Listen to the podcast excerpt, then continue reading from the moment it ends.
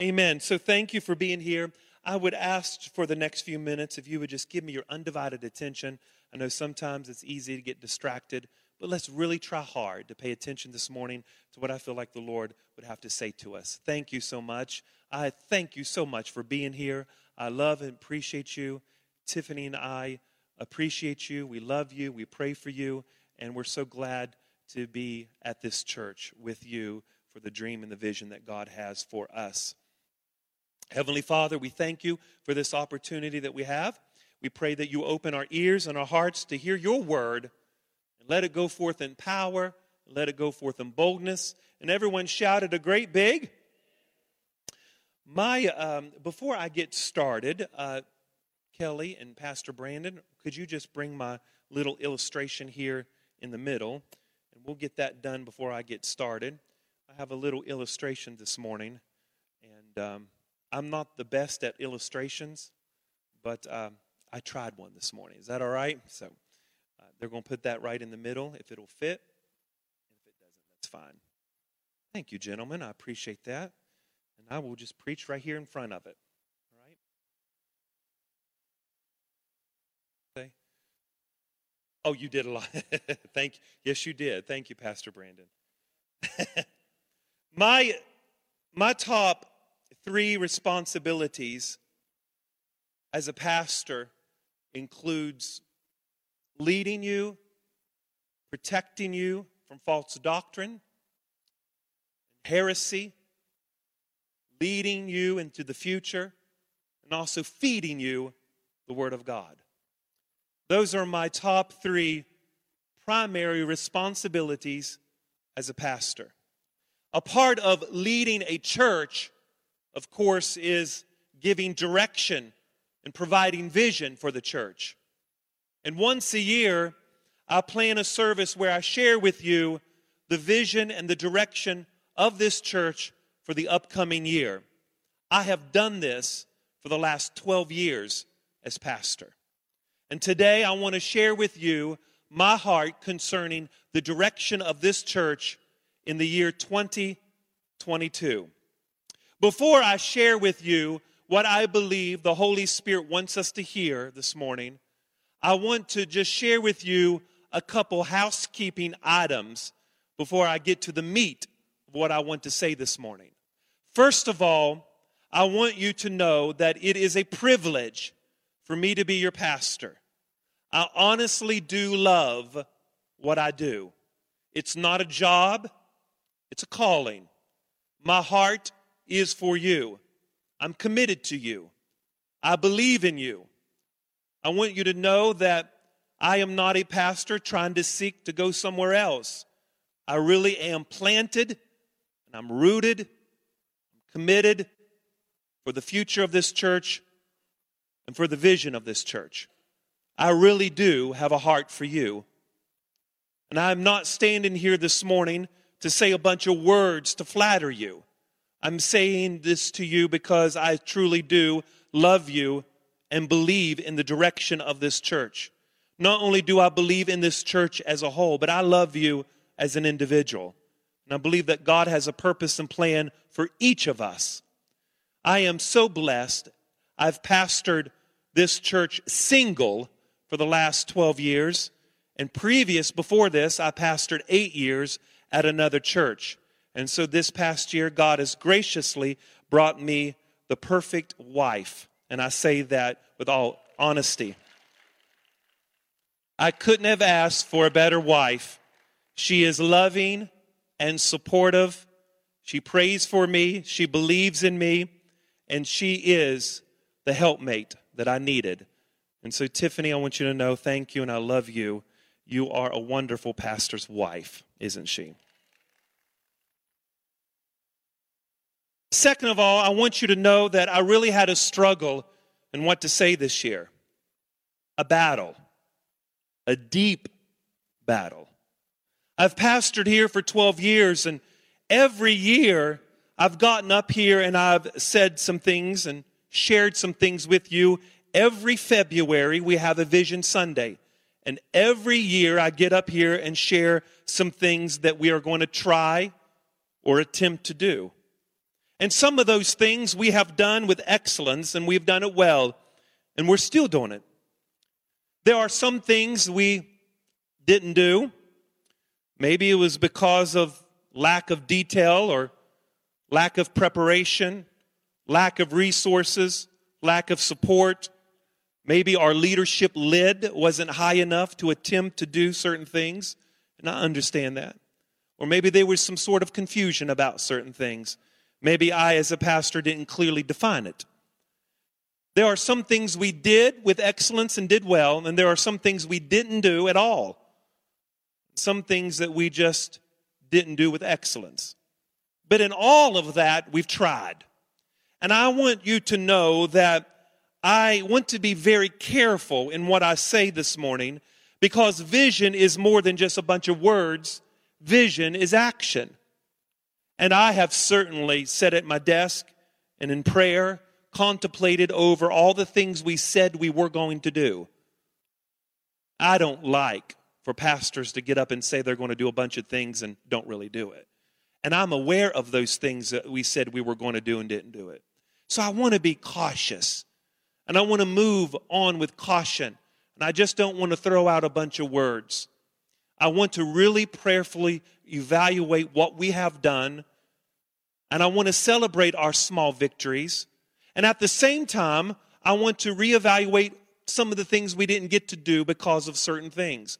And I want to prayerfully make sure that as we go forth in this future and this year, that we look at the past previous years and we can learn from them and we can progress with confidence. Would you say amen this morning? So I want to proceed with caution and I want my words to be heavy this morning. I don't want it to be flattery. I want it to be truthful. Uh, Dave Ramsey said it like this He said, Success is lying on a pile of failures rather than laying under them.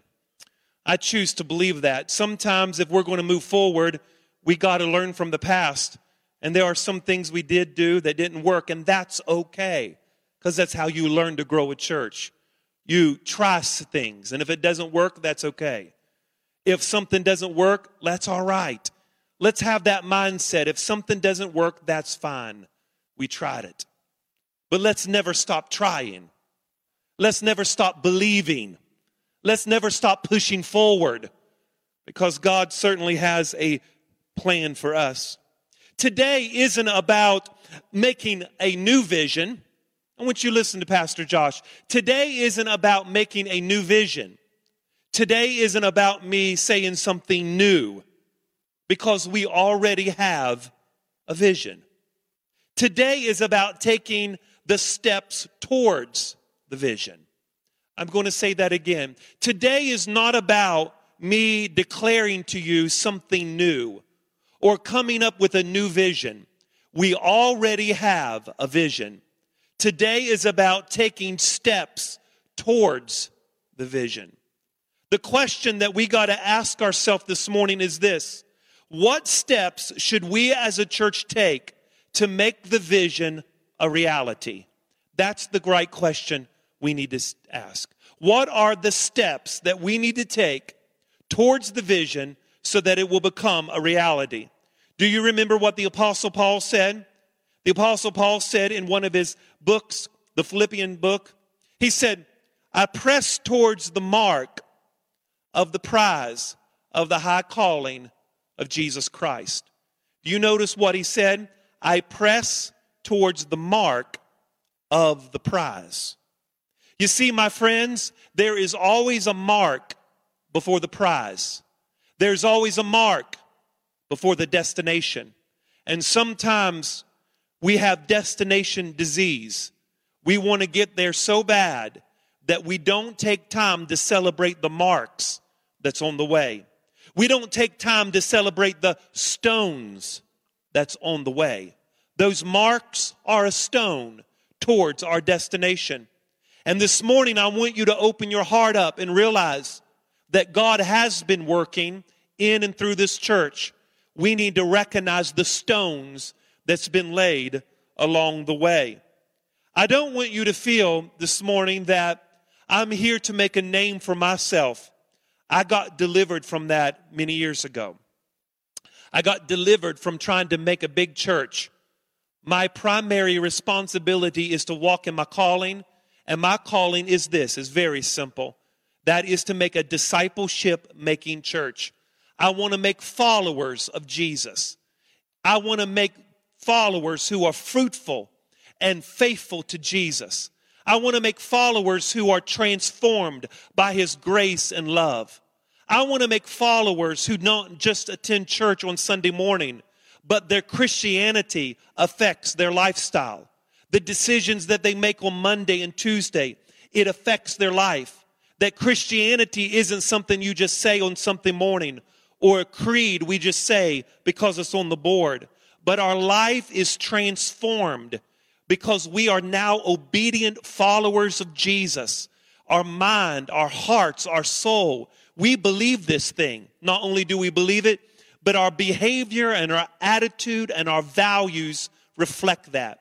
I want to develop a church where you have a Christian worldview, where the decisions that you make are really a result of the worldview that you have. Everyone has a worldview. You make decisions based upon a view that you have. And I want to develop Christians who make their decisions based upon what the scripture says, based upon what the Bible says, not based upon humanistic reasoning or philosophical reasoning, but yet based upon a Christian worldview. Disciples who are obedient to Jesus, who are followers of Jesus. And my friends, that's the type of church I want. That's the type of church he wants. And hopefully that's the type of church you want.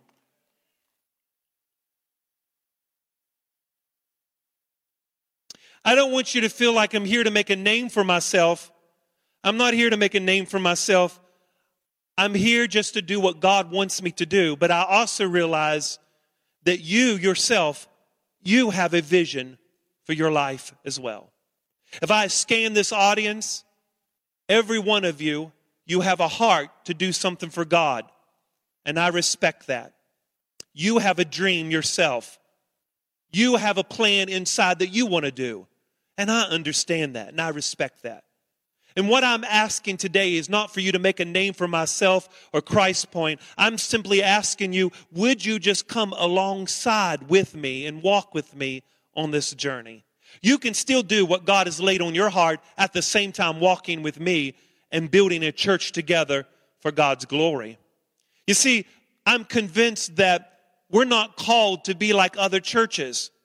Although I do want to say this, we certainly can learn from other churches. And I believe that as Christ Point Church, we need to celebrate other churches and other ministries. Generosity is more than just money. Generosity has to do with your praise as well. And I celebrate churches who are pushing forward and winning the lost. I celebrate ministries who are getting in there and fighting for the souls. Amen. I never want to have a competitive heart or a competitive spirit against a family member. Those churches who believe in Jesus are family members, and we are in this thing together because we're family. So, this is not about if that church does it better than we or we do it better. That's not. We're all family.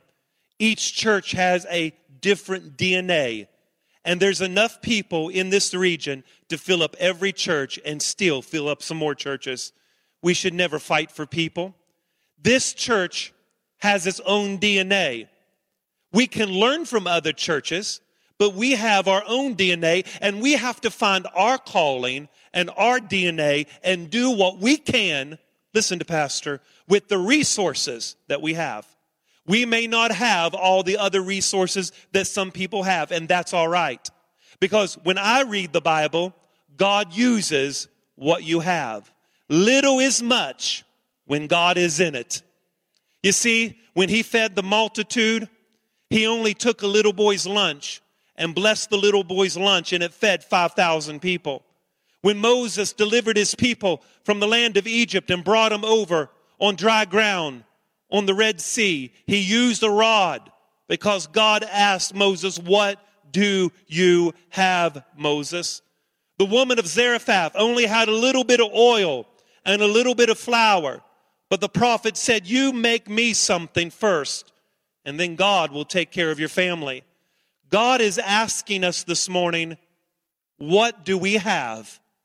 You take what we have, use it with the best of our ability, and God will multiply it and He will get the glory. We're going to find our DNA and use what we have to the best of our ability, and God will use it and bless it, and He will get the glory. Somebody say, Amen. And I also want to say this that I believe in this church and I believe in you, and we are going to move forward in 2022. Our future is bright, and the reason our future is bright because God is with us. He is Emmanuel. He was with his people in the Old Testament as a pillar of cloud by day and a pillar of fire by night. He was with the prophets of old. He was with the saints of old. And ladies and gentlemen, we're just a part of the grand story of what God is doing. And God is with this church. He's going to continue to be with this church. And He is going to get all the glory and all the honor. And there's no reason to be discouraged this morning. This is the best of times, and yet it's the worst of times. But I'm optimistic about what God is getting ready to do before Gabriel sounds that trumpet and we all go home. Amen? Amen? Before we move forward, it's imperative that we look at the past. You see, if you're going to go forward, you always got to evaluate what you've already done. And last February, I stood up here and said that we're going to do five things. You probably don't remember them, and that's okay. I'm going to remind you of them. I'm the one that's steering the ship. I know that I said these things, and I was working on them, and I'm going to remind you of these things. Uh, we said we were going to have vision clarity, number one. Number two, we were going to have leadership formation. We were going to make our discipleship pathway clear, relational outreach, and intentional uh, uh, engagement, which is with the technology. Those are the things we said we were going to do. Some of those things we did do, some of those things we tried to do, and some of those things we didn't do. For instance, I think we need to celebrate some of the small victories. What are the small victories in 2021 that we can celebrate? Number one, maybe you have some stones that you can look over, but these are the stones that I picked up in the water of Christ Point. Number one, our small victories. We were not afraid to try new things. We really did try new things. We tried to adopt the block.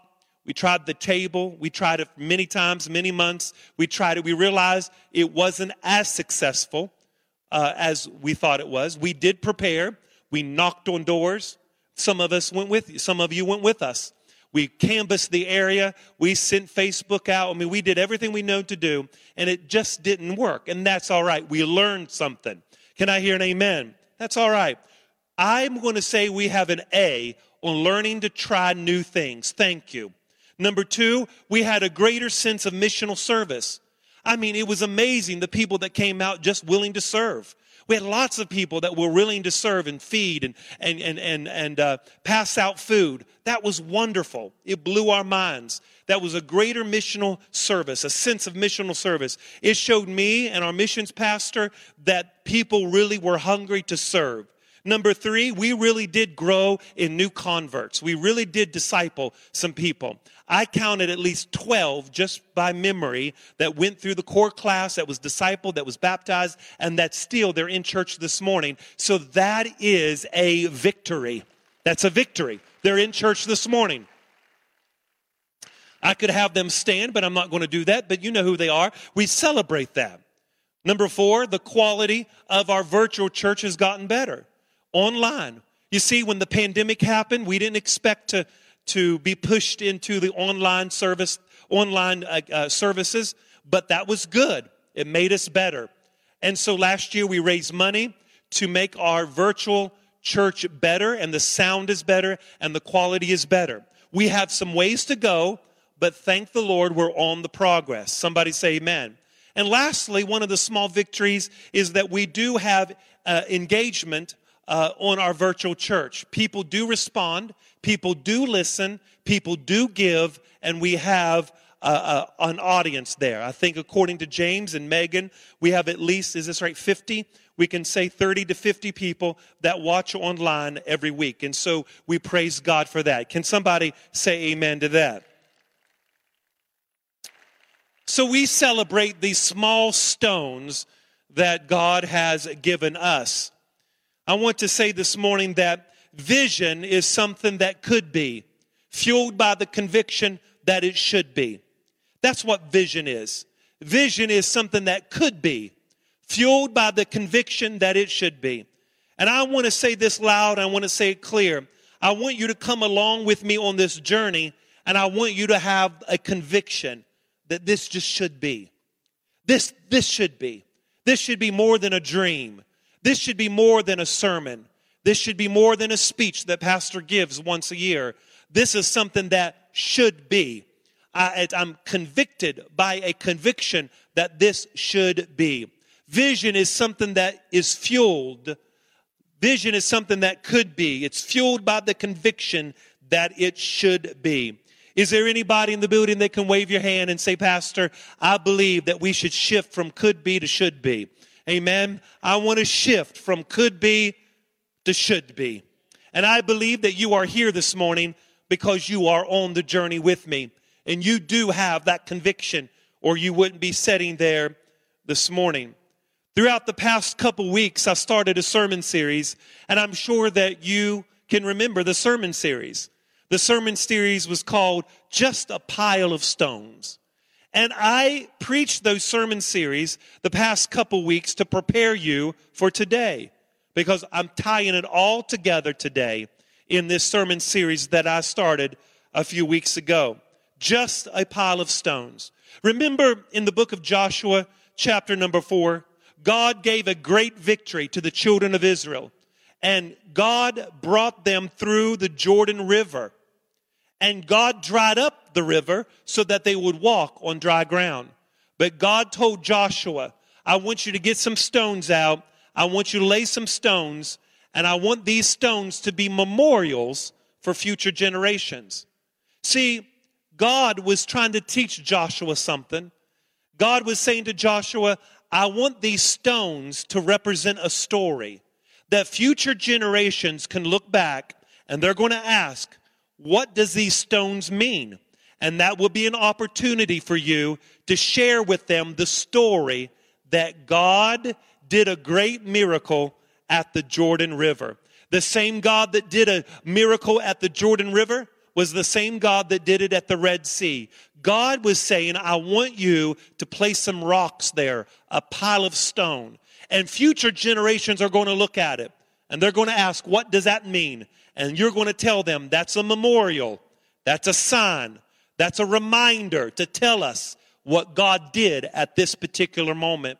And I ask you to share with your family and to share with your spouse and to share each other stories of what God is doing in your life. I'm asking you to, re- I'm asking you to lay some stones down. I'm asking you when you sit down at the kitchen table and you eat with your family, I want you to start sharing some stones. Start sharing some stories of what God is doing in their life. I want you to teach your family that God is even in the minute details of life. That there nothing that just happens in life, but that God is interwoven in the pages of our story. God is the grand weaver. God can be seen throughout the pages of our life. And sometimes you just got to get down and wipe the hay off of baby Jesus' face. And you'll realize that God is really born in the stable of your life. That God is really born in the messes of your life. God is really there even in the difficult times of your life. I want you to open up your eyes and I want you to see the stones that God has laid. And I want you to lay some stones. I want you to talk about what God is doing. I want you to teach your children that life is more than an iPhone and an iPad. I want you to start teaching your children some stories.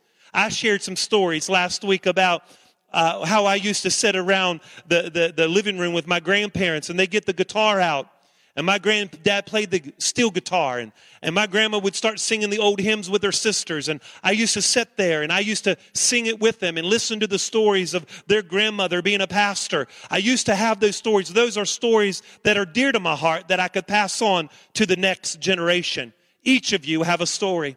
Each of you have a story of what God is doing in your life. And I'm asking you to let's pass it down to the next generation. But as a church, I think we need to have some stories to tell. As a church, we need to lay some stones down. As a church, we need to pass on to the next generation what God is doing. This building is here not for our glory, but maybe this building is here as a memorial of what God can do. You see, maybe we can lay some stones down and talk about what God is doing here at Christ's Point. I know that you can find something wrong.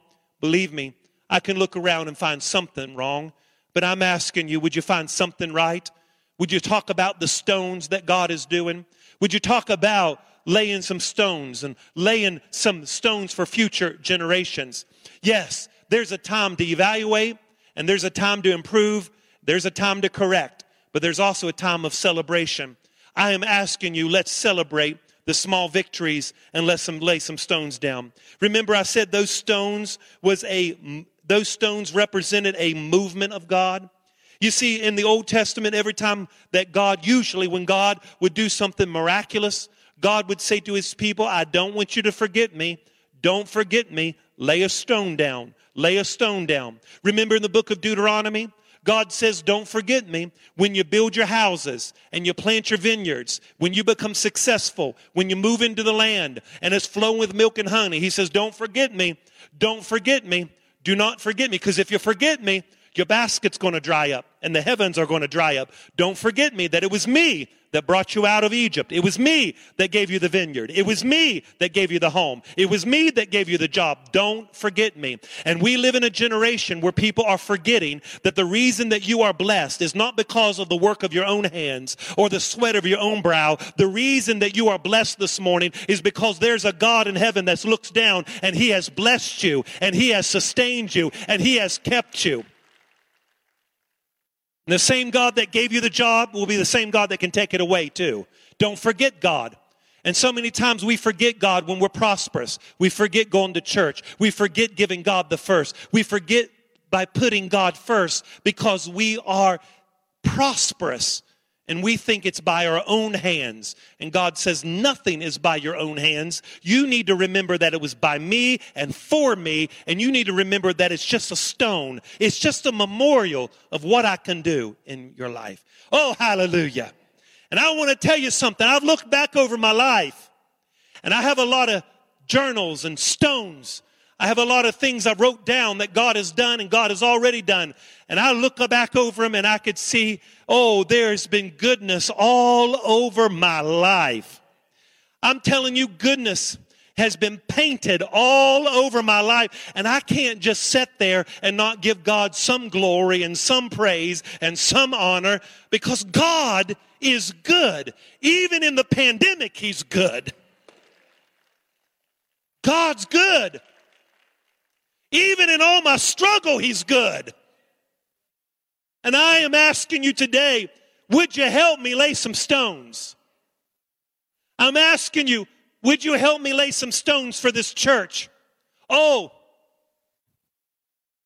it's just a pile of stones. But to us, it means everything. To me, it means a lot. I've been here 12 years. I've laid a lot of stones. To you, it may just be a bunch of stones, but to me, I look at those stones and I see what God has done. And I'm asking, come along with me. Let's lay some stones together. Let's build some memorials. Let's not build a monument. Let's build a memorial for future generations. Some stones, remember in Joshua chapter 4, some of those stones were personal. Remember? They laid them in the Jordan River, they were personal. And some of those stones we lay in our life, they are personal. You see, the Bible says in Joshua chapter 4 and verse number 6, you remember what the Lord said? This is going to be a sign to you that when your children ask to come, when your children in time to come shall ask, What does these stones mean to you? Then you will answer them and say, The waters of the Jordan were cut off before the ark of the covenant of the Lord, and it crossed over, we crossed over the Jordan, and the waters of the Jordan were cut off, and these stones shall be a memorial to the children of Israel forever. Hallelujah. They're going to ask, What does these stones mean? Well, baby, I remember years ago, God delivered us from the Jordan River. God protected us. God sustained us from, from the Jordan River. You see, what's interesting, I said this last week, that when they crossed the Jordan River, they crossed at a difficult time. The Bible says in Joshua chapter 4 that they crossed at harvest time. It was very difficult. The waters were overflowing, and God did a miracle in a difficult time. Boy, when I read that, Pastor uh, Ingo, I just got excited because all of us can agree we've all went through a hard time personally and church the last couple years. We've been through a pandemic, but that's just encouraging because God shows up at a difficult time. God shows up when the Jordan River looks impassable. God shows up when the Jordan River looks too high and God says, listen, you're a candidate for my miracle. You're a candidate for my glory. You're a candidate for my power to be demonstrated because you can't do it yourself. So I'm going to do it so I can get all the glory in the end. So maybe, maybe we face difficult times to prove to us that we don't have it to do it. Maybe we face difficult times so that we can realize you don't got the resources to do it. Maybe we face difficult times so that in the end we realize that it had nothing to do with our ability, but everything to do with God. And in the end, God gets the glory for it. You see, I want, I don't want us to be fearful of trying new things. I don't want us to be fearful. I want us to go forward. I want to build a story with you. I want to build a history with you. I want to lay some stones down for future generations. Listen, Vision Sunday isn't about today. Vision Sunday is about future generations. It's about laying some stones for future generations. Today is not about just us. Today is about future generations. Remember I said today is not about having a new vision. We already have a vision. Today is about asking us, asking ourselves a question. What are the steps that we need to take towards the vision? What are the steps that we need to take towards the vision? We already have a vision. What is the vision? Well, I've said it over and over, but I want to say it again. I want you to say it with me. This is the vision of Christ Point Church. In other words, this is the big picture. If we really had to really say what we wanted, this is what I believe we want. I want you to say it with me on the count of three. One, two, three. It is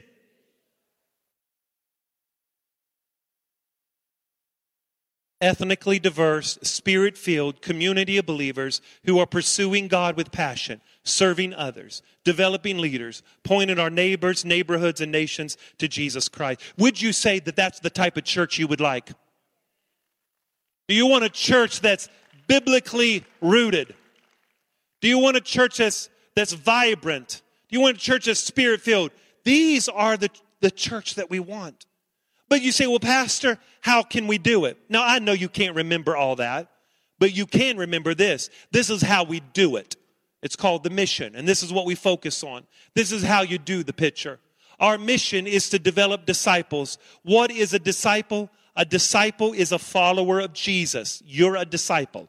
A disciple is a follower of Jesus.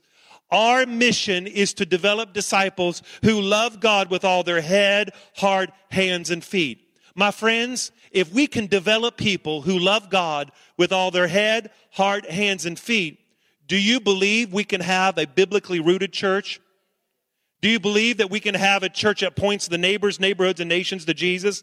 Do you believe we can have a spirit filled church, a vibrant church, an ethnically diverse church? Do you believe we can have that? Of course. So, what do I need to remember as a church? You can't remember the big picture. Just remember this. You'll hear us often say this. Our mission is to develop disciples. What is a disciple? A follower of Jesus. Our mission is to develop disciples who love God with all their head, heart, head. I mean, head, heart, hands, and feet. What is the head? That's content. What is the heart? That's experience. What is the hands? That's service. What is feet? That's sharing the gospel. Or you could say the head is word, studying the word of God. Heart is worship. Hands is work. feet is witness. Or you could say the, the head is growth. It's where you learn. The heart is worship. The hands is serving. The feet is sharing the gospel. You get the point. If we could do that, then we could have the big picture. So this morning, I want to reiterate that's our mission. I want to develop disciples who love God with their mind. Some of us will close the door when a Jehovah Witness and a Mormon comes because we've not been skilled. We don't know enough of the Word of God to argue with them.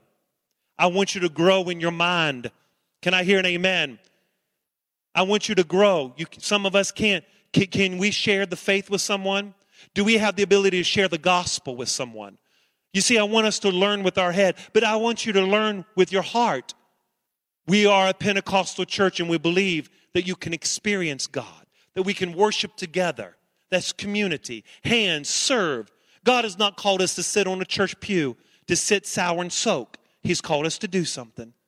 And lastly is the ability to share the gospel with people. If you would, if you say, Pastor, I love that, and I'm on board about having a church that develops disciples with all their head, heart, hands, and feet. Can I have at least 50 people stand to your feet and say, I'm all about making disciples with head, heart, hands, and feet? Everybody shout, head, heart, hands, feet. Everybody shout, head, heart. What did Jesus say? Thou shalt love the Lord your God with all your heart, with all your strength, with all your might. You shall worship the Lord your God. You see, it, it entails all four of them. You may be seated. Now, remember, I'm asking you in the last 10 minutes of my sermon today, I'm asking you to build some stones. I'm asking us to build some stones together. This thing has been made by our dear worship pastor, Pastor Sean, and I appreciate you making this the bedrock for my stones, okay? Because Lord know if I tried to do it, it probably wouldn't look this good. so, Pastor Brandon, would you come? The first, the first stone we're going to lay together this year. Now, let me explain to you that you're not going to be able to remember everything, but I do want you to remember one thing. Okay? The other things I will guide you through the year. Okay? But there's one thing I want you to remember. Everybody say, I can't remember it all. Everybody say, I can't remember it all. But he does want me to remember one thing. So the thing I want you to remember is the 4D challenge. Would you say the 4D challenge? This is our first stone that we're going to put in the bedrock here. All right, thank you. You're such a good Vanna White here, Pastor Brandon. Stone number one is the 4D challenge. What is the 4D challenge? You will hear this all year long. All year long. Now, Brother Mike, before you put it up there, I'm going to explain something. The 4D challenge is something I want us all to remember it. I want you to tattoo it on your forehead. I don't want you to forget it. Everybody shout the 4D challenge. Now, what does 4 represent? Head. What does D represent? Discipleship, right? Or you could say dimension, because there's four dimensions, four or discipleship. So 4D head, heart, hands, and feet. The challenge to you this year personally, this is personal to you. When somebody comes to this church, we're like, what do they need to do? Now listen, I listen, I say this respectfully. What I'm about to tell you, I know there's so much more to Christianity than what I'm telling you. And it's so much deeper than this. And there's more to it than this. And I am not saying that if you do this, you're just a follower of Jesus. This is an on ramp to cultivate your heart. All right? So this is the 4D challenge. Number one, the 4D challenge is this 4D challenge. Number one, we're dealing with the heart. I'm asking everyone in this church to be committed to worship on Sunday morning and be involved in a small group. The heart. Why the heart? Because we are worshiping together. Why a small group? Because you're making relationships Making relationships deals with the heart. The heart aspect of the church is I want you to be faithful on Sunday morning and I want you to join a small group. Why a small group? Because real growth happens in groups. You worship together, but there has to be a breakdown. Remember in Acts chapter 2, they worshiped together in the temple and they went from house to house. You develop more relationships if it happens in a group. All right, now our groups, remember we used to do first and third, second and fourth, and everybody was confused. We didn't know when the groups were. We've changed it now.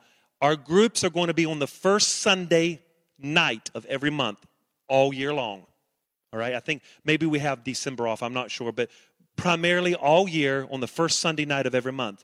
Then the small group leader will pick another night during the month to have it.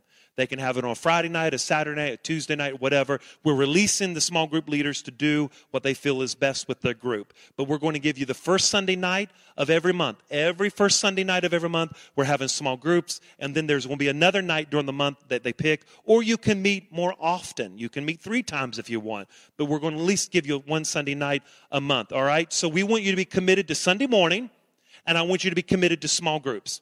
I realize that as a family, you can't go to everything. I realize that. But I also want to challenge you to be here on Sunday morning, and I want to challenge you to be participating in the life of a small group. Now, our small groups are going to be different. This will be more relationship driven, more friendship driven, because people are coming to church and they need friends. And a part of growing discipleship is you have to have friends. Can I hear an amen? And we want you to have friends. So we're going to tie, we're going to loosen the small groups a little bit so you can develop friendships, you can do life together, all right? And so Pastor Doug and Connie will be retraining our small group leaders because listen, if you're going to do a small group here at this church, you got to go through the process because if you're going to bear our name and say it's Christ Point, we, we all have to speak the same language, all right? Everybody say amen. So we have to, so number one, everybody say number one. Everybody say worship. Small groups. Number two, we're going to do the head. Everybody say head, the head. Pastor Brandon, come on. The head. Everyone say head. Head is Growth Point 101. Now, this is the class that we want everyone to go through. It was called the core. It's been called many things, but it's always been a part of Growth Point. So we'll just make it easy for you. Growth Point 101 is the class we want everybody to go through. You say, well, Pastor, I've been a Christian for many years. We still want you to go through the process. The four, the Growth Point 101 talks about the head, heart, hands, and feet. It teaches you how to fast. It teaches you how to give. It teaches you how to worship. It teaches you the importance of small groups. It teaches you how to witness to people. And, and, and we want you to be a part of Growth Point 101. Pastor Brand, you can bring the stone over. So, um, Oh, I'm sorry, Pastor Brandon. I'm correcting you and telling you, bring it over here. I'm sorry. I'll give you a pay raise later. Do you love Pastor Brandon? I forgot, Pastor Brandon. I actually forgot that all of this is on number one. So please forgive me. I'm sitting here thinking, why is he not bringing it over here? I'll buy your lunch afterwards, too. I'll make. And you know what? Poor Pastor Brandon. I've been in meetings before and I've announced all the pastoral staff and always forget Pastor Brandon. So I'll always feel bad. Pastor Brandon, we love you so very much. so the head, the head is complete growth point 101. Did you see the verbiage? Complete. The problem is, is people go for two weeks and they, I'm wondering how, why, why can't we just finish stuff. I, I don't understand. We start diets and don't finish it. People start, um, I could say a lot of stuff. People, can we just finish something? Is it really that hard for the pastor of a church to ask you, will you please just come and grow? What? And I've gotten people got mad at me before. Mad. You're mad because you want me, I'm pushing you to grow to be like Jesus.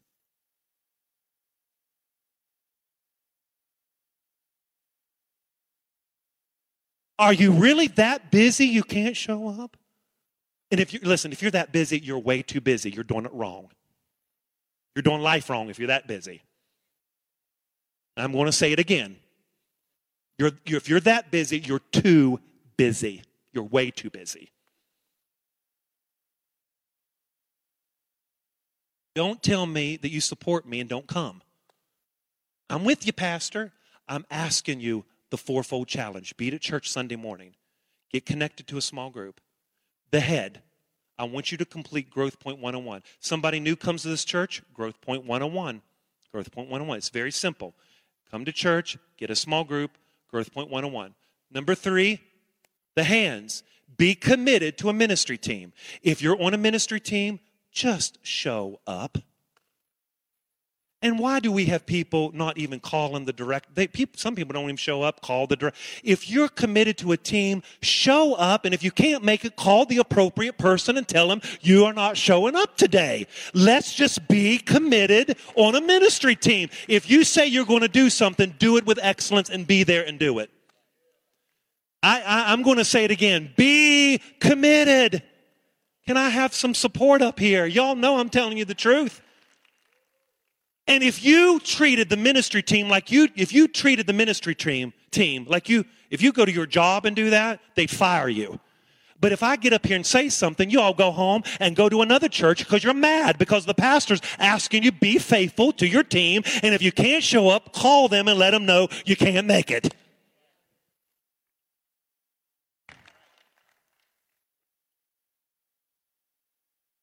I don't understand people. Where are they at? Well, I don't know, Pastor. They never even called up or showed up. You know what that shows? You, you're not a person of a character and integrity. You're not taking it seriously.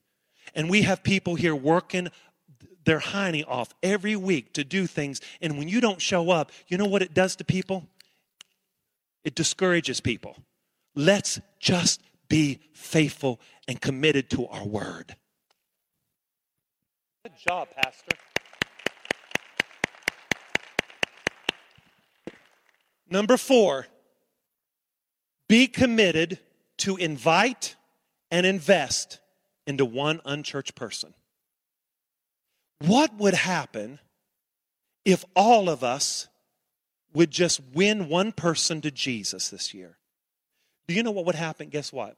There's a fairly good crowd here this morning. We would actually, if all of us would just win one, we'd take down the balcony, and we do it for two years we would have to go to two services on Sunday morning, completely filled, even the balcony, if we just win one person to Jesus. One person.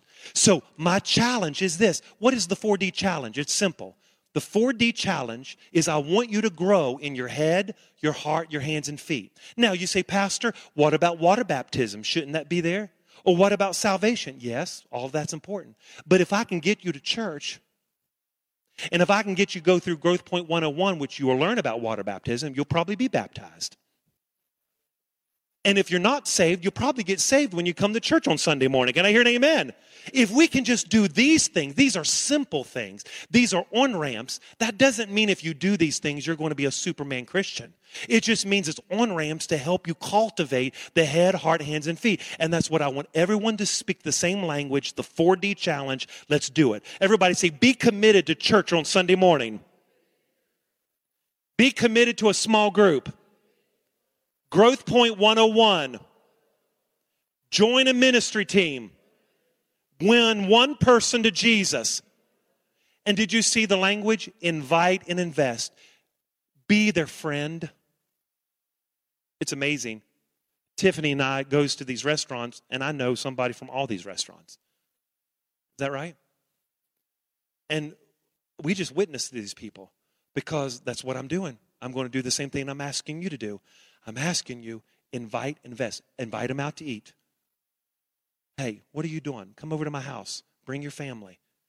Let's practice hospitality. Invite people to your house. Invite, come on, open your heart up. Let's be missional together. Jesus ate with people all the time because it was an avenue to get to people's hearts. Invite, invest. If you don't want to come to your house, take them out to eat, do something, have a barbecue. Let's develop friends with unsaved people.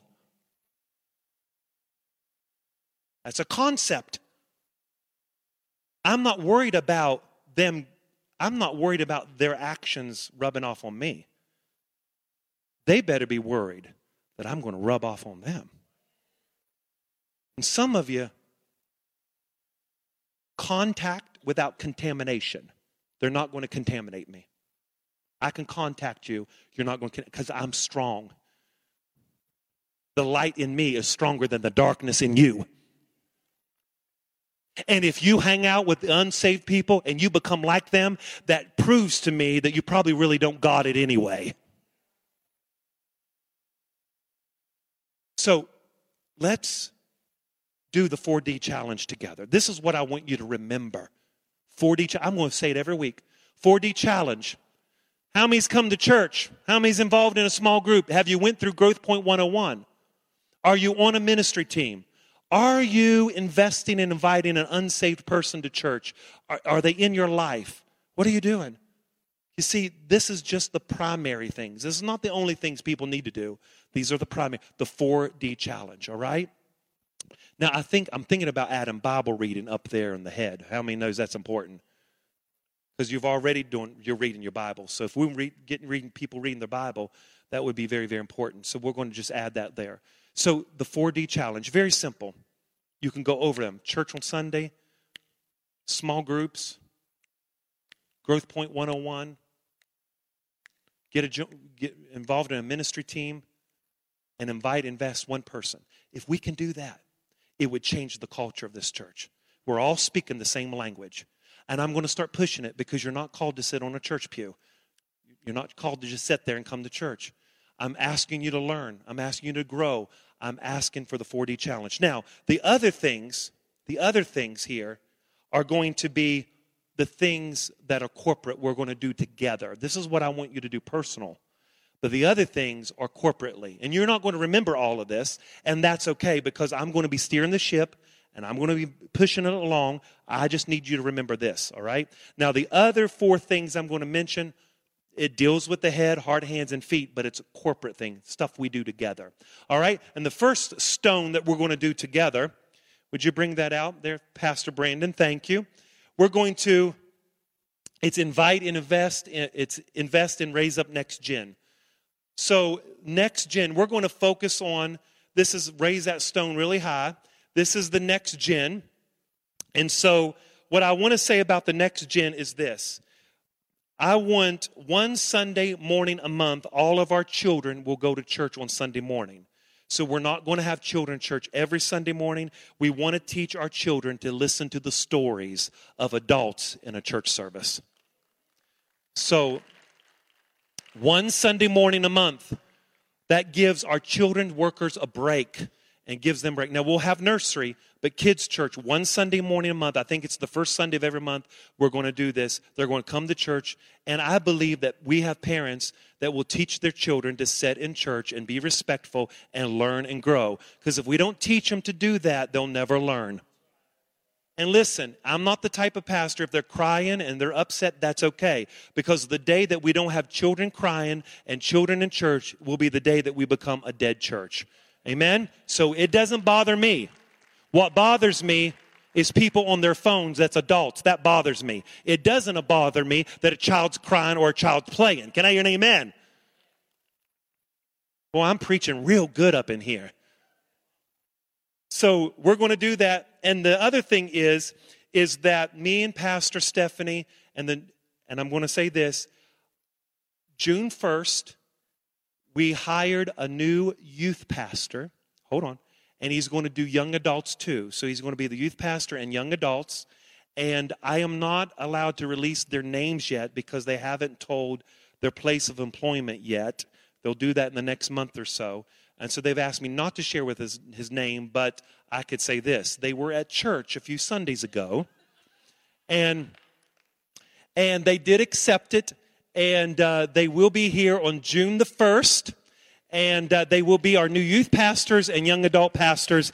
Somebody should just stand to your feet and bless the Lord right there. So we're excited about our next gen.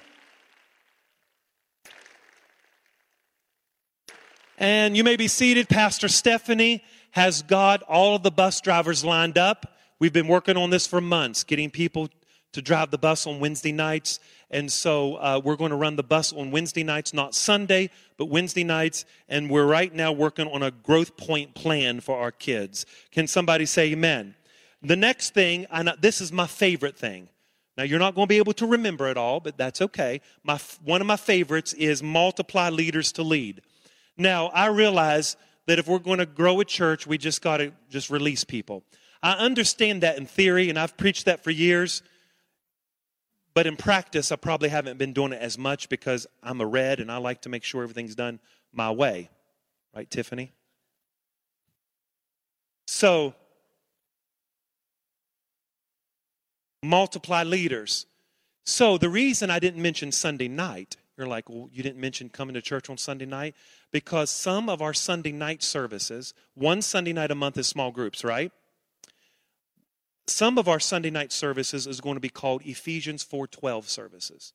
The Bible says in Ephesians 4:12 for the pastor to perfect the saints for the work of the ministry. So in other words, the scripture tells us that the pastor should raise up people for the work of the ministry. And so now I'm going to shift gears and on some Sunday nights what we're going to do instead of Sean leading worship, somebody else will lead the whole worship service. Instead of me taking the offering, somebody else would take the offering, somebody else will preach, somebody else will do the announcements. I will not do, I'll sit on the front row. I'm not even going to say a word. I'm just going to let the service go because we're going to train up other people. There's people that have a heart to preach. Well, guess what? We're going to put you to work. There's people that have a heart to get up and speak. You've got a public speaking ministry. So we're going to use Sunday nights as a training ground to raise up ministers. Can I, is this good? And I'm so excited. And Pastor Brandon, when's our first uh, 412 service? It's March, the second Sunday of March is the first uh, uh, 412 service. And so, and then we're going to incorporate our children in the 412 services. Some of our children feel that they can sing, some of them can speak a word. We're going to start cultivating, raising up people on Sunday nights. Can I hear an amen? So, some of you may feel like you're called to preach. Well, guess what? We'll, we'll go have a sign up list. And listen, you may not, you may not, you know, you may do excellent. You may fail. That's all right because it's going to be an atmosphere where we're not looking at it as a failure. We're looking at it as an opportunity to lay a stone an opportunity to build people up and to release people into ministry. There's people sitting in this seat that you can sing but you haven't sung. There's people in this church that you, you have a call to preach. We want to cultivate that in your life, but I want you to do the 4D challenge. Don't expect to have the microphone if you can't submit to Growth Point. And don't, don't, don't expect the microphone if you can't come to church. And don't expect a microphone if you can't serve and you can't win some. Don't, don't expect it. But for those who are saying, you know, I'm on board with the mission of the church, we want to put you to use and we want to use you and raise you up so that you can leave this church and be an anointed preacher or whatever you want to do. Amen. So multiply leaders to lead. We want to increase our small group leaders because we want to have a vibrant small group ministry. And Pastor Doug and Connie will be doing training later. We'll probably uh, shoot our small groups later. It's not going to be start right now. It will start here in the next few months, right, or in the, in the fall. So the next thing we want to do is number three. We want to cultivate a culture of radical generosity. This is the other stone that we want to lay. So I ask you, remember I asked you last week that on June the 12th, we're going to have a big service at this church. And we're going to pack out the service. Pack out the service. We're going to take down the uh, curtains. We're going to fill the building up on June the 12th. It's going to be a great day. We're going to have activities for all the adults and kids after service. And so June the 12th is a big service. Everybody say June the 12th. I've already shared that with you, and this is an opportunity for you to do the 4D challenge. Invite and invest somebody and bring them to June the 12th. So if goes along with our challenge, invite and invest somebody, bring them to June the 12th. We're going to pack out the church on June the 12th, all right? And so you're going to have four major services this year that we're going to emphasize you bringing somebody. You can bring them anytime, but Easter, June the 12th, and there's a come and see in October, and then the Christmas service. Four big services where you say, you know what? I want you to come and see, look what God is doing at our church. So, June the 12th, we're going to pack this church out. The reason I said that is because I want to develop a culture of radical generosity, is because if you've been to the gymnasium and been to the classrooms and the hallway, you'll realize how dirty the carpet is. Very, very, very dirty. How many raise your hand say you've seen the dirt in the gym primarily? You've seen that. And then also down the hallway, it's very, very filthy. I went and looked at it the other day, trying to tell myself it wasn't that bad. But the more I walked through it, the more I, I just went back to my office. So, I, what I want to do is I want to replace all the carpet. And it's we had an estimate and we're getting a few more estimate, estimates. So I'm, I do not want to throw out a bunch of numbers yet because I, I want to be prepared. So we're just getting some numbers together. And I already had Dan Wormuth call. We, I was talking to Pastor Dan from Joplin Family Worship Center, and I was telling him, you know, we were just having a conversation about churches, and I said, "Yeah, this year we want to do this." He said, "You know, Pastor, uh, come over Monday. Going to give you a check for a thousand dollars just to let you know I believe in you, and you tell your church I believe in you." And so I said, "Okay, well, thank you, Pastor." I had somebody else yesterday said that they're, they're going to get an X amount of money, and not sure how much it is, possibly, maybe $10,000, but they'll, they'll give it towards the carpet. So it's already started. So, what I want to do is develop a radical culture of generosity. I want us to start tithing. You say, Pastor, what is tithing? It's giving God the first. You say, Well, Pastor, I don't have it. Well, that's the purpose of tithing to teach you that God comes first, even when you don't have it. How am I going to eat? That's the purpose. You trust God. How am I going to pay my bills? You trust God. How am I going to pay my car payment? You trust God. So it teaches you, you release the money because tithing destroys greed, prayer destroys pride. So why do we do this? God don't need your money. God doesn't need a piece of paper. God needs your heart. And so we do this as a discipline. We do this to break greed in our life.